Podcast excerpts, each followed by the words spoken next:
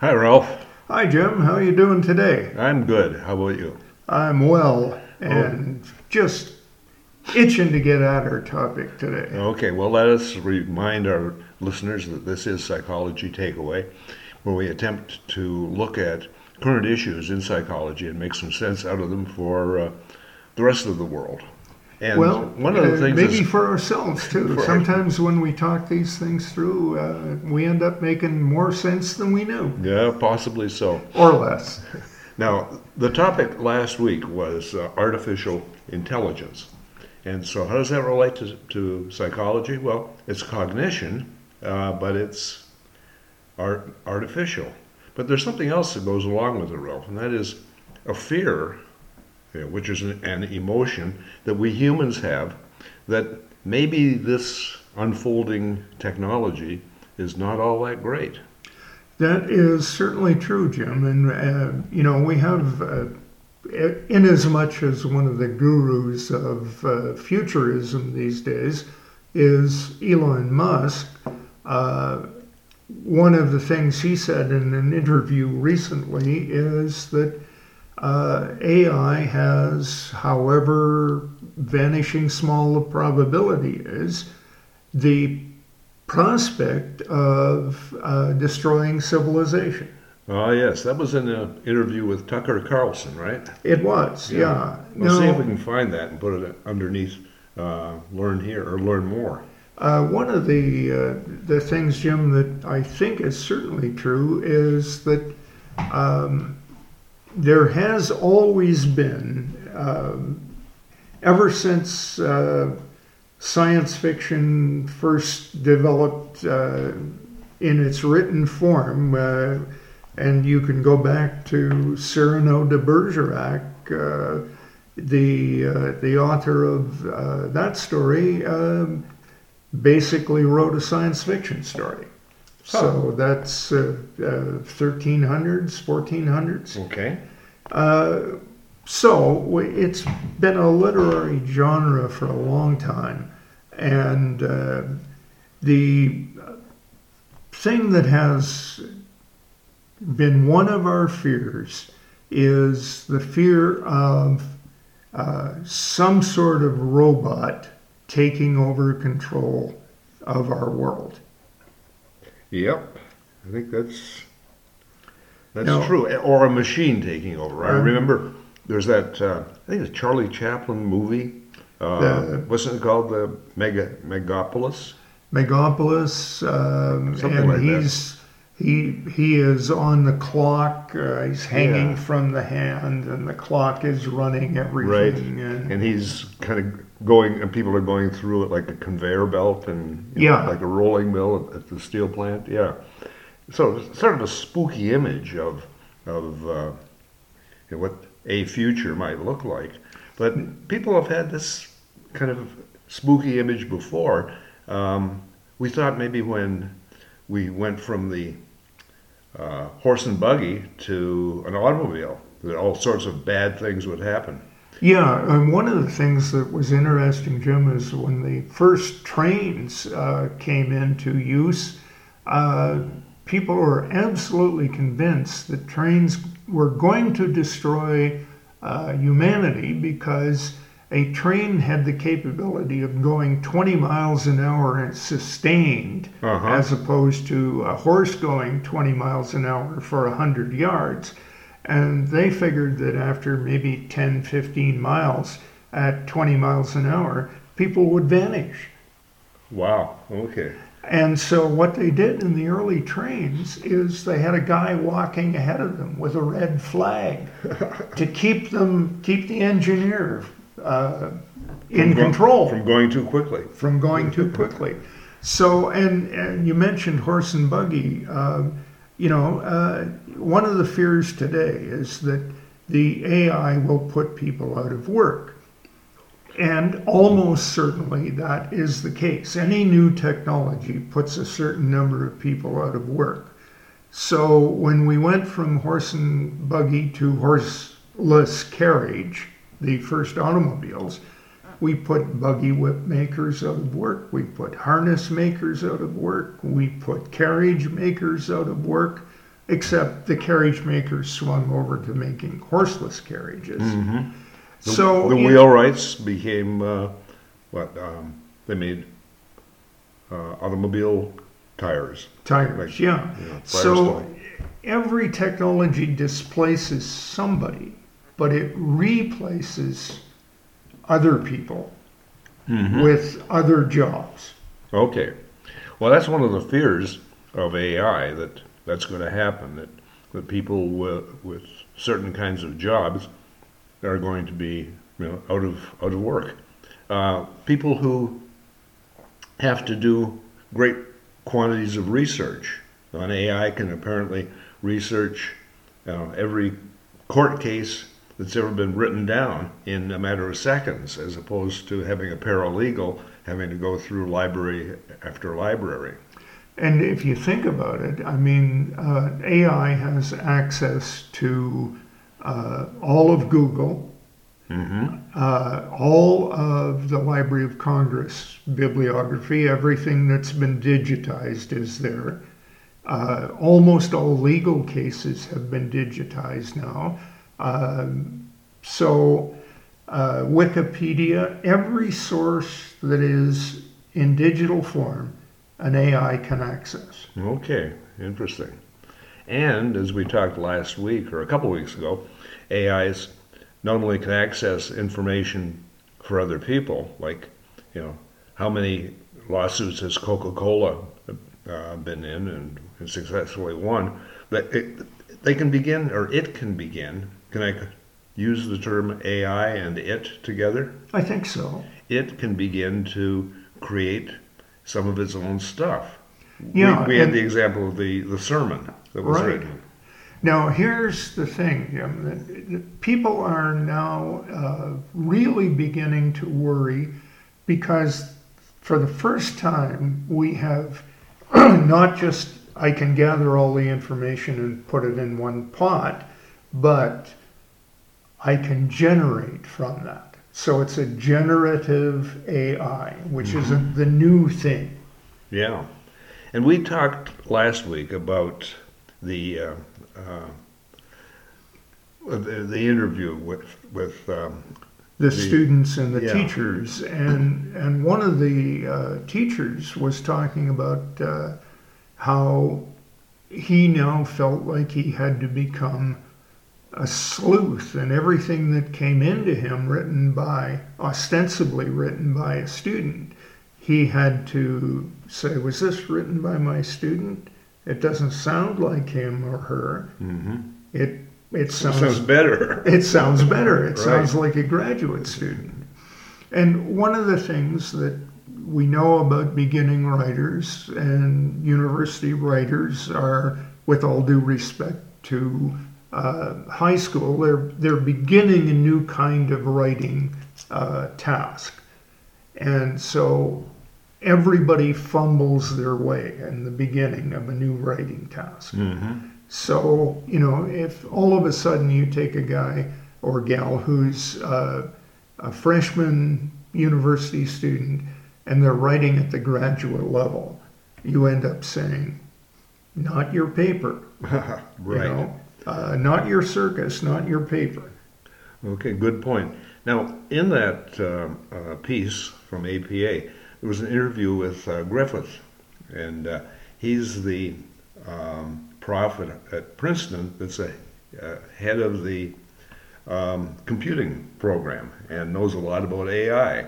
And Right. it was pretty interesting to uh, listen to him talk and say, you know, we really don't know much about AI, and we don't really know much about how AI will evolve or develop. That's kind of like, well, a thousand years ago, we didn't know much about how an egg and a sperm are going to develop into a human being, but they did over millennia. And so he's thinking that there's going to be some kind of uh, a kind of an evolution with uh, with AI. Um, one of the, the criticisms from the prof last week was that AI doesn't do a very good job, uh, does a terrible job at um, uh, portraying emotions. Right. Do you think that could change? Well, I, let's put it this way, Jim. We have, um, in psychology, we have worked for, what would you say now, about 300 years perhaps, to understand human emotions. Yeah, know, be, before the you know true scientific uh, portion of, of psychology came along. Um, you know, Shakespeare was a, not a psychologist, obviously, but he did a good job of, of portraying and understanding and, and being able to talk about aspects of human emotion. But really, it wasn't until Gordon Allport in the 1930s who really did a, a systematic study, you know, of emotion and ended up with uh, a catalog of, of emotions that people are still adding to today. So, in the scientific terms, we might say 100 years. Yeah. Now, you say, okay, well, humans have been scientifically studying emotion for 100 years. Where are we? Uh, we're just beginning to start to understand it. Uh, so, where is AI? I'm just beginning to understand it. Do you think it's going to go faster than humans? Well, it can analyze a tr- tremendous amount of data, you know, very, very quickly. Whereas you and I are going to be analyzing or, or limited to a small amount of data. Like as a, as a kid, as a baby, you know, you're figuring out the world, but uh, you know, you've got what a couple of uh, models hopefully, you know, mom and dad, and maybe a couple of models with siblings to help you figure out the world. AI has got literally every human being that has ever lived. There's the data that AI can, can look at really, really quickly. So they're apt to make faster progress. Yeah. So if they if the AI makes faster progress in understanding humans, can it then evolve into portraying human emotions in a better way?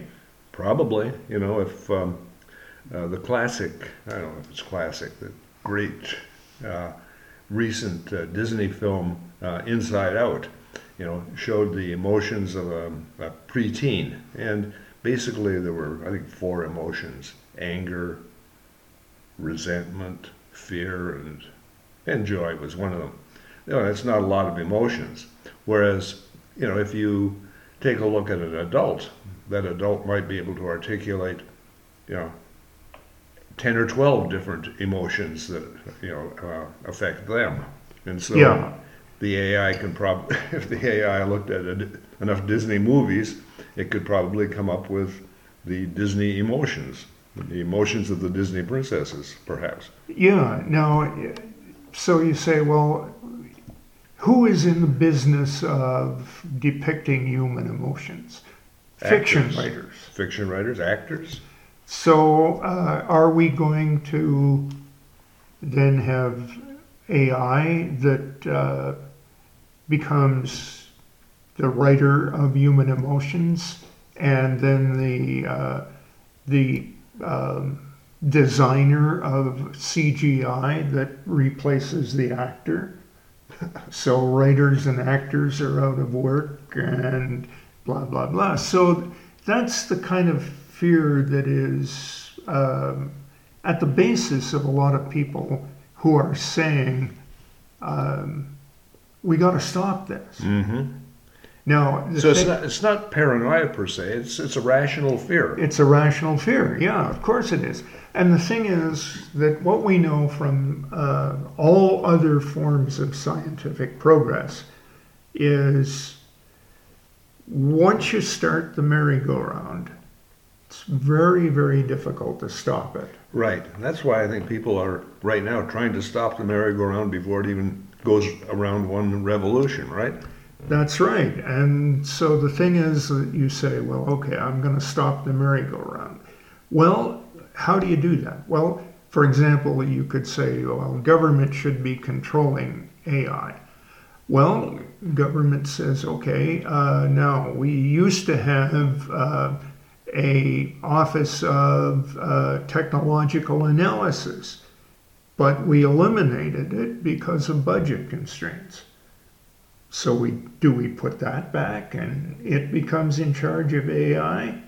Right now, the uh, people who are the AI designers and manufacturers are lobbying Congress to say, put us in charge. You guys don't know diddly about technology. We know how to do this stuff. Put us in charge. You know, Ralph, that would be like putting a wolf in charge of security at a sheep convention. It would, yeah. Uh, I mean, in some ways, you can say, well, that makes a lot of sense. The people who know the most about it should do uh, the most regulations. They they have. Uh, and do they have a vested interest in seeing anything except more AI? I'm probably not. So you say to yourself, well, how do, how do we control How do we control? Or do we? Do we just let it evolve like Topsy? mm-hmm. Uh, you know, and, and one of the classic examples of that is if we go back to, um, let's say, 1895 with the first automobiles. Okay. Uh, 1898, automobiles have been around for a couple of years. Uh, there's there's three of them in the state of Ohio. Three, Two- three three- automobiles. Three automobiles in all of Ohio. Okay. Two of them have a head-on collision. Oops. Two automobiles out of the three collide with each other. Two thirds of the population of automobiles in Ohio Collide. Collide.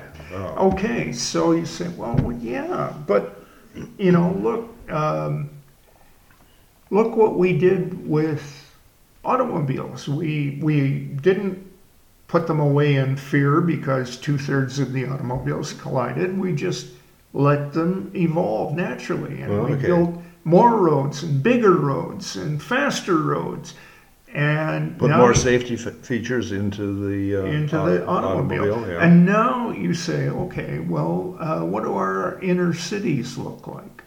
Well, they're splendid places for automobiles. They're no howl in hell for people. you know, and, and that's true. That's what happens when you get natural evolution of technology Okay, yeah. you end up with things that don't quite go the way you imagined them initially. Kind of like Hal in 2001: A Space odyssey. A space odyssey, yes. Okay, Ralph, it's fine. Just relax. I'll take care of you. Exactly. So, So we should have some realistic uh, uh, skepticism here. we should. Okay. Now, the other thing. Paranoia, probably not. Paranoia, not, not, not entirely. Taken to the extreme, I mean, it could be. But you say to yourself, well, suppose, um, suppose somebody is right, and we say, okay, uh, AI in 25 years is going to eliminate 90% of jobs. Okay. So then you say, well, AI takes over food production, agricultural management, uh, all of mundane technology like record keeping, blah, blah, blah. Okay. So what happens to people? Well, We might have more leisure time. yeah. And no we- money to enjoy the leisure time, perhaps. Well, uh, not necessarily. I mean, we could end up with uh, the um, the AI saying um everybody gets the same. Uh huh. The Great Reset, you're talking at this point, right? Everybody gets X amount of money, and uh, you know, just for living, Yeah. So like the- your allowance when you were a kid. Yeah, so at the you know the first of the month you get your X number of dollars, and the people who can ration it well um, live reasonably well throughout the month, Mm-hmm. and the people who take it to the casino and gamble it away don't get any more because everybody gets the same, or do they? Some pigs are more not not. not I'm not No. equating pa- people with pigs, but in Animal Farm. Yeah, some Yeah. pig, pigs are equal, more equal than others. So the thing is, the guy who has the terrible gambling habit, Uh huh. Does he get more? Well, I'm, I mean, You know. sh- should he get more? should he get more? No. Might he get more? Might he get more? Maybe, Might, might somebody say, you have an addiction, uh, it's incurable, so I'm going to give you More. endless amounts of money to gamble. Hmm. Well, um, That's a bit of a sticky wicket. yeah. You know. And you- so I go and I say, look, uh, I'm addicted to reading books. Oh, well, I'll give you an endless amount of money to buy books. And then I end up saying, I have more books and uh, no time to read them. Oh well, sorry about that. I Can't can't, give you more time. can't give you more time. So, you know, the thing is that you, you look at this and it raises a whole multitude of questions. And unfortunately, I don't know that anybody has good answers for us right now. Yeah. Well, that's what Griffith had to say. That uh, hey, you know, I'm not sure how this thing is going to shake out. You know, we'll we'll know about it at some point in time in the future. Now, you and I are old, Ralph. We might not know the answer to this.